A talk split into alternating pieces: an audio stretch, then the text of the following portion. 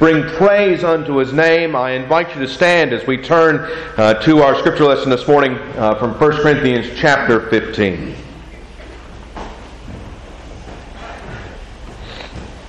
Again, as we turn once more to this epistle of the Apostle Paul to the church at Corinth, we uh, pick up uh, Paul's letter in the 34th verse and we read uh, through verse 49. Now let us hear the word of our God. Again, 1 Corinthians 15, beginning at verse 34. Awake to righteousness and do not sin. For some do not have the knowledge of God. I speak this to your shame. But someone will say, How are the dead raised up? And with what body do they come? Foolish one! What you sow is not made alive until it dies. And what you sow, you do not sow that body that shall be, but mere grain, perhaps wheat or some other grain. But God gives it a body as He pleases, and to each seed its own body. All flesh is not the same flesh, but there is one kind of flesh of men, another flesh of animals, another of fish and another of birds. There are also celestial bodies and terrestrial bodies. But the glory of the celestial is one, and the glory of the terrestrial is another. There is one glory of the sun, another glory of the moon, and another glory of the stars. For one star differs from another star in glory. So also is the resurrection of the dead. The body is sown in corruption it is raised in incorruption. It is sown in dishonor. It is raised in glory. It is sown in weakness. It is raised in power. It is sown a natural body and is raised a spiritual body. There is a natural body and there is a spiritual body. And so it is written the first man, Adam, became a living being. The last Adam became a life giving spirit. However, the spiritual is not first, but the natural, and afterward the spiritual. The first man was of the earth, made of dust. The second man is the Lord from heaven. As was the man of dust, so also are those who are made of dust. And as is the heavenly man, so also are those who are heavenly. And as we have borne the image of the man of dust, we also shall bear the image of the heavenly man. Amen. Let us pray. Gracious Heavenly Father, as we come to these words this morning, these words to which you have called our attention to, God, may you raise us up into your presence and may we hear these words not as the words of men, but as the words given from above. And in Christ's name we pray. Amen. Please be seated.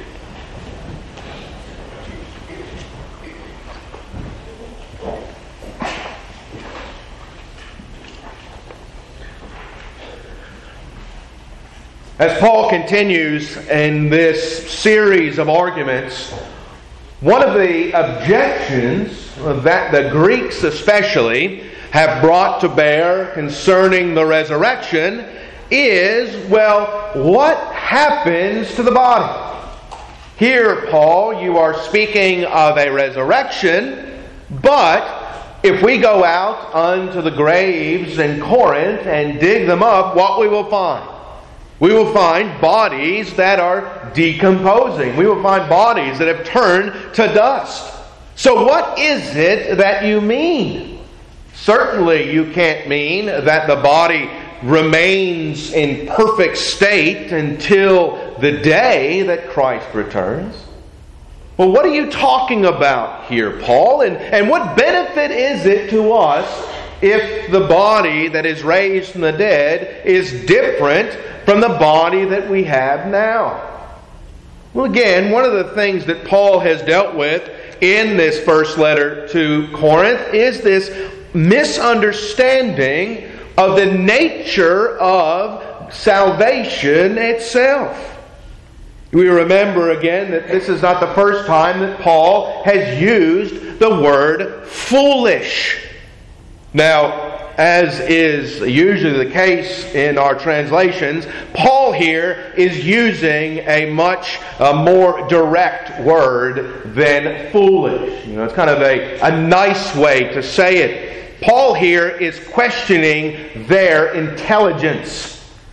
And he's questioning their intelligence in a way that usually would get your hand slapped by your mother. You know, this is a derogatory uh, action that Paul is taking. And when we think about why he is speaking so strongly, it's because of what it is that he is talking about. You see, these questions about what happens to the body, what is the resurrection, what is eternal life, what is the gospel itself, are not matters that we can trifle with. They are literally the difference between life and death. And so, for Paul, as he's conversing with these uh, Greeks who are blind to the truth, he is awakening their consciences. He's purposely riling them up that they might see the reality of what's before them. You know, in verse 20 of chapter 1, Paul says, Where is the wise?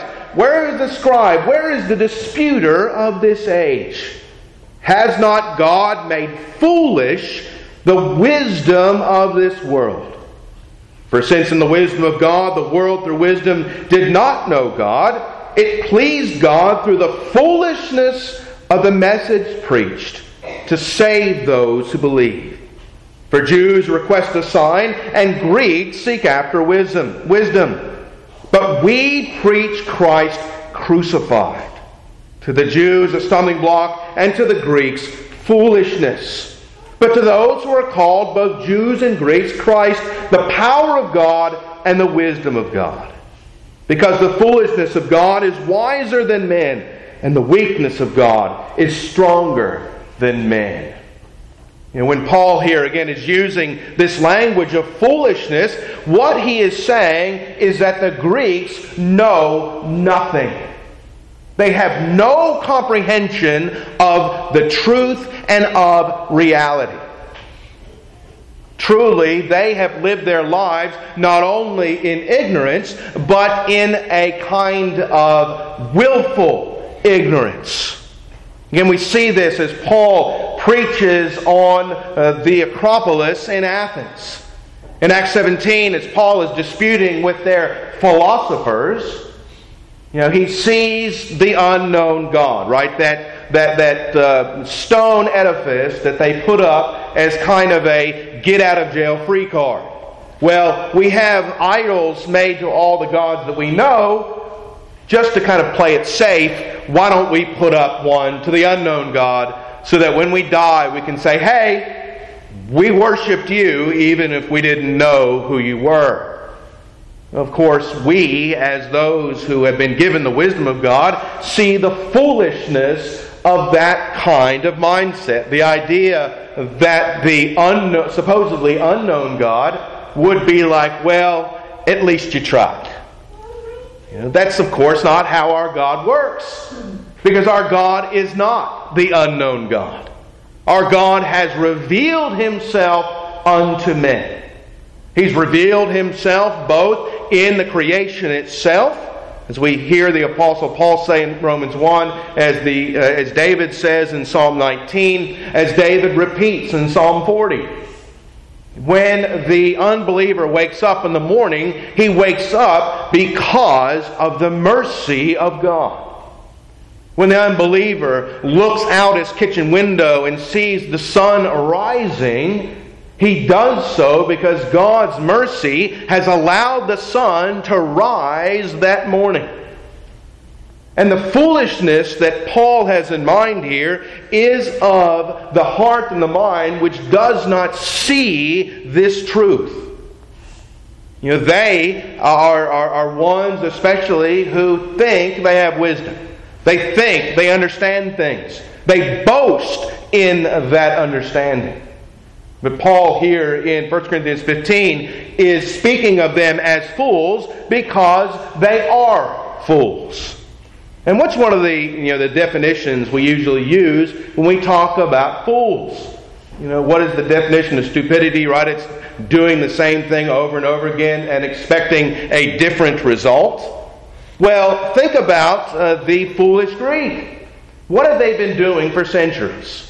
They have been sacrificing to Zeus, sacrificing to uh, Athena. They have been uh, offering uh, you, uh, uh, prostitutes in these temples, hoping for fertility, hoping uh, not only for fertility of family, but fertility of fields.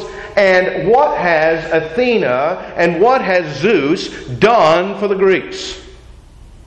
Well, of course, we know he, they haven't done anything. Who has caused the seed to rise out of the ground? Well, because the same God to whom they deny. The God who has caused their crops to rise out of the ground. The same God who has brought famines upon the land of Athens and of Sparta and Thessalonica and of Corinth. And as Paul is preaching here, as he's speaking to them of the resurrection, he is saying, Listen to me once more, you fools who think you are wise. For you have no idea what it is you are saying. But someone will say, How are the dead raised up? And with what body do they come? Foolish one, what sow, what, what you sow is not made alive until it dies. You know, it's interesting, Paul goes to this illustration, this illustration of the sea. And of course, it's an illustration that he's not making up. You know, it's not, it's not Paul kind of standing here racking his brain, trying to think, well, how will these people best understand my point? Our, our, our, our uh, forefather Paul was a student of the Scriptures. And he knew that his Savior had likewise used this illustration. In John chapter 12, Jesus says, But Jesus answered them, saying, The hour has come that the Son of Man should be glorified. Most assuredly, I say to you, unless a grain of wheat falls into the ground and dies, it remains alone. But if it dies, it produces much grain. You know, this idea of death producing life is given uh, to us as a keen reminder of what has taken place in the resurrection of the dead. And what had to take place that we would be raised from the dead. You see, the seed, the promised seed of Genesis 3.15, the promised seed of the woman uh, that is repeated over and over again in the Old Testament. Because again, it's worthwhile to remember once more that Jesus is not God's plan B. That Jesus was the plan for the salvation of sinners from before the foundation of the world. When the Lord our God spoke this creation into existence in Genesis chapter 1, the cross was already in view. Everything that takes place from Genesis 1 all the way to Matthew 27 is in preparation for the cross of Jesus Christ. Even the fall itself was uh, decreed by the Lord our God in order to show forth His glory and His majesty. As we hear Jesus Christ say here in John chapter 12, the hour has come that the Son of Man should be glorified. And of course, when we think of the cross, again, we think of it as redeemed believers. When we look at the cross, we see the glory of God. We see the love of God. We see the willingness of the God man, Jesus Christ who considered it not robbery to be equal with God, but took on the form of man, who was born of the virgin in Bethlehem, who took upon the sin of his people, who took on the sin of Adam upon himself, and who died that death on the cross. But what is the glory in which Jesus is speaking of in John 12? Again, he's speaking there of the resurrection. He's speaking there of the glory that is His because of His faithfulness. Because He has kept that covenant that Adam could not. Again, He has shown forth His glory not only in His death, but most especially in His being raised from the dead. Again, think of that uh, picture that, that Paul is drawing there. Foolish one! What you sow is not made alive unless it dies. And what you sow, you do not sow that body that shall be, but mere grain. Perhaps wheat or some other grain. But God gives it a body as He pleases, and to each seed its own body. Again, Paul here is he's, he's drawing out this image, drawing out this metaphor, as he is making clear what is unclear to the Greeks he is shaming them in their wisdom. Because the Greeks had all kinds of theories about how seeds came to be flowering plants. And their theories usually involved fairies or uh, uh, creatures of like kind. You know, that, that the, these fairies would come and that they would go into the earth and that they would uh, uh, kind of uh, perform a ritual over the seed and the seed would be magically changed in the blink of an eye into whatever uh, tree or fruit or vegetable or grass, whatever it might be, it was taking place in that little uh, ceremony. And that's why the fairies had to be uh, taken care of. You know, that's why they had these little statues outside their house, so that the fairies knew that the people there cared for them. And you think and you hear that and you think, boy, their audacity in calling us fools. But again, think about uh, the ignorance of unbelief. Again, unbelief believes in fairies believes in creatures like this that perform magic overseas. But again, think also in the nature of what Paul is doing here in trying to awaken the minds of these Greeks into the power of the resurrection of Jesus Christ. You know, how often in our own uh, attempts to try and figure out how this works, we also become fools. You know, we hear, especially in our day, uh, of the uh, of different ideas of how the resurrection came to be. You know, you'll hear these supposedly smart people say that, well, Jesus really was just in a coma, right? That these ignorant, you know, people from the first century didn't understand how it worked, and well, look, they buried people alive all the time. You know, it's really kind of interesting the history of that. You know, they developed a, uh, a, a, system wherein they would put a bell down in the hole they dug, and if the person woken from their, uh, uh, their coma, guess what they did? And they probably did it very, very, uh, you know, uh, violently. I'm sure all of us would likely do the same if we were buried alive, but they would ring the bell, and then they would get dug up. So they were aware of these things. Again, it's one of the interesting things about our age, and this is true of most ages, is we like to think of the people who came before us as dumb rubes. And we're the people with all the wisdom, with all the smarts, and with all the knowledge.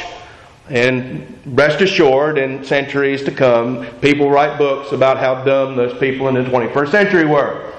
Well, what we see Paul doing here is telling these people the same thing that he tells us today. The beauty of the resurrection is in the fact that the Lord our God has brought life out of death. The Lord our God, the same God who brought the creation itself out of nothing, the same God who formed Adam out of the dust of the earth, is the same God who has raised his Son from the dead, is the same God who has raised us from the dead. And just as this seed died in order to make life, the Lord Jesus Christ has died in order to give life to his people. It's one of the reasons why we see Paul and John also use that language of Jesus Christ being the first fruits of the resurrection.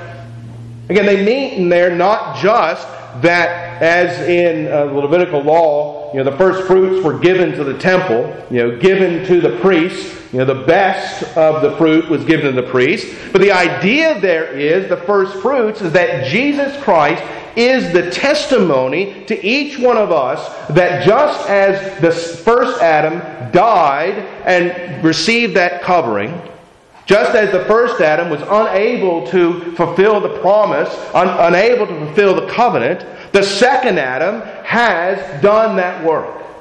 He has completed what Adam failed to do. And because he has done that, we who were dead in Adam have been made alive in Jesus Christ. You know, Paul will go at length in Romans chapter 5 to talk about the nature of this, of, of this work. But again, that's something that's vital for each one of us to understand about the nature of our salvation and of the work of the resurrection in our lives today. And sometimes we can kind of cordon off the resurrection to a couple of weeks every year. But one of the things that we see in the very early in the church is that Easter was every Sunday. That's one of the reasons why uh, the Apostle John in, Roman, in Revelation chapter 1 speaks of himself as being in the Spirit on the Lord's day. Because Jesus Christ forever changed the nature of this day. Again, he has, who has moved uh, the Christian Sabbath, or the Sabbath from in the Old Covenant, the seventh day of the week, to the first day of the week, has forever changed the first day unto the day of the Lord. And in doing that, it is an expression of how the Lord God, through Jesus Christ, has changed us. And so when we gather together on the Lord's Day to worship God, we are celebrating the resurrection. Just as Paul here is reminding the Corinthian church that they are no longer who they were before they came to faith, but that they are resurrected people. They are living in a real sense in their resurrected bodies. For just as the seed had died and became a plant, so you too have died to your sin and are now reborn as new creatures in Jesus Christ.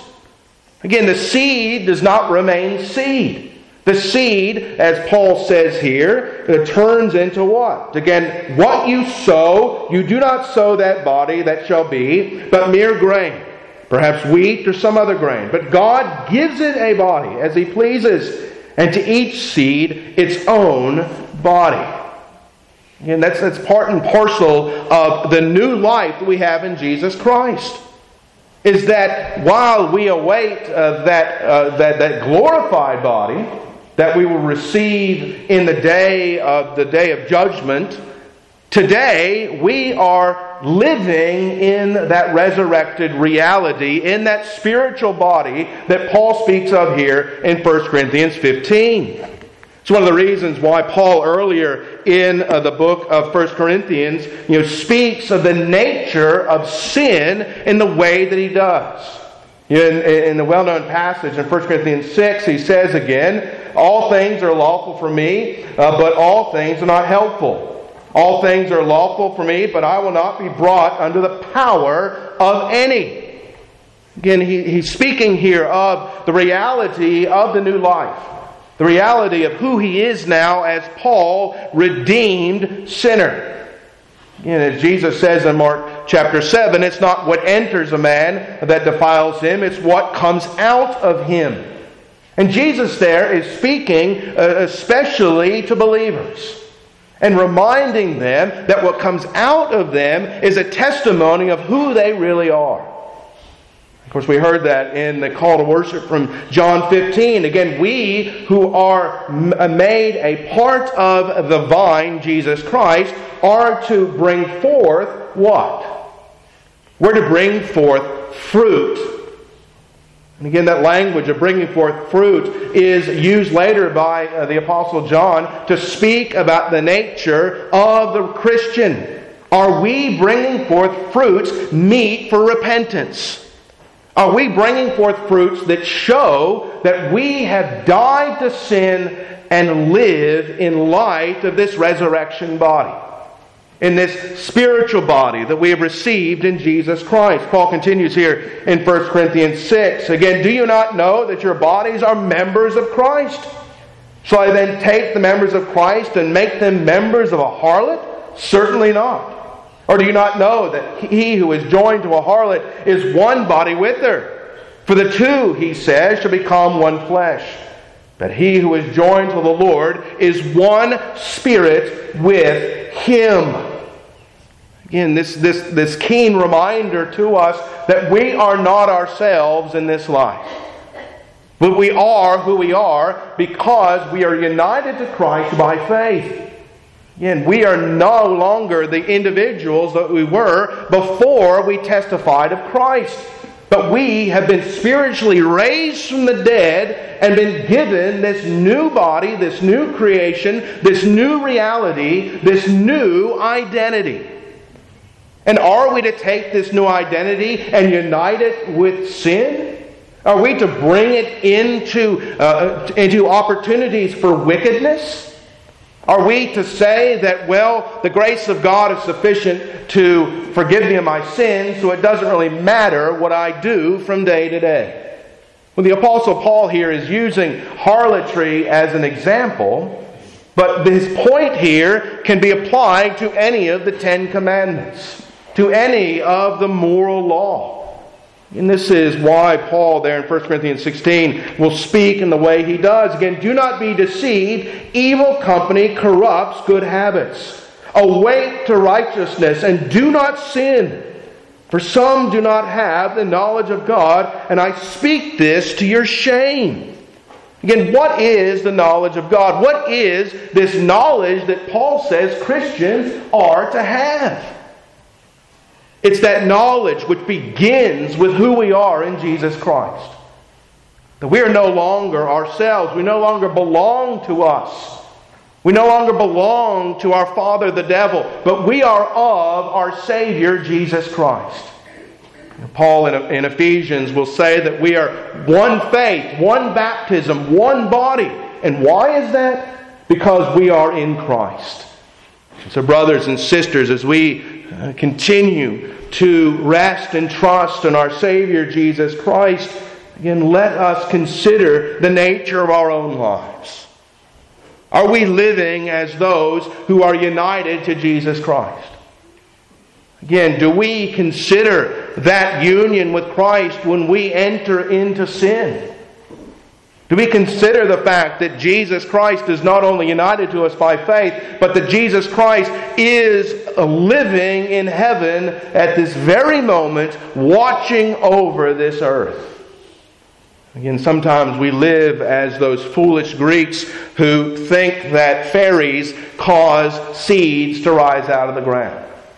Sometimes we live as those who think that our gods remain in the temples and are there for us to go and see whenever we need them. But one of the great events of the passion of the Lord Jesus Christ was that ripping of the veil in the temple. And of course, we understand that God wasn't actually restricted to the Holy of Holies, but the image of that tearing was a call, was a sign, a reminder that in the new covenant, the Lord our God is literally everywhere. That where you go, the Lord God is already present. And so Paul here is really not interested in what the foolish Greeks think. You know, he's using the foolish Greeks as kind of a foil to speak to the Christians in Corinth and to speak to us and to tell us once more that we who have been raised in incorruption, we who were sown in dishonor, have been raised in glory. We who were sown in weakness have been raised in power. In the name of Jesus Christ, the author and finisher of our faith, the God who has given of his own life who went to that cross bearing the sins of his people. who went to that cross knowing that he would be raised from the dead in three days. Knowing that the same God, the Father, who made the promise uh, to him in the heavenly uh, decree, would bring him out of that tomb, would raise him up into the heavenly places where he sits this day. Brothers and sisters, let us know that truth in our own hearts that we have been raised from the dead. We have been brought into that new life in Jesus Christ. We are the bearers of His glory. We are the image of God because we have been cleansed from the wickedness, from the evil, from the sin of our former manner of life. And we have been called as this new creatures to live in obedience to the law of God, not neglecting a jot or a tittle, because we are of Christ Jesus. Amen. Let us pray. Gracious Heavenly Father, we give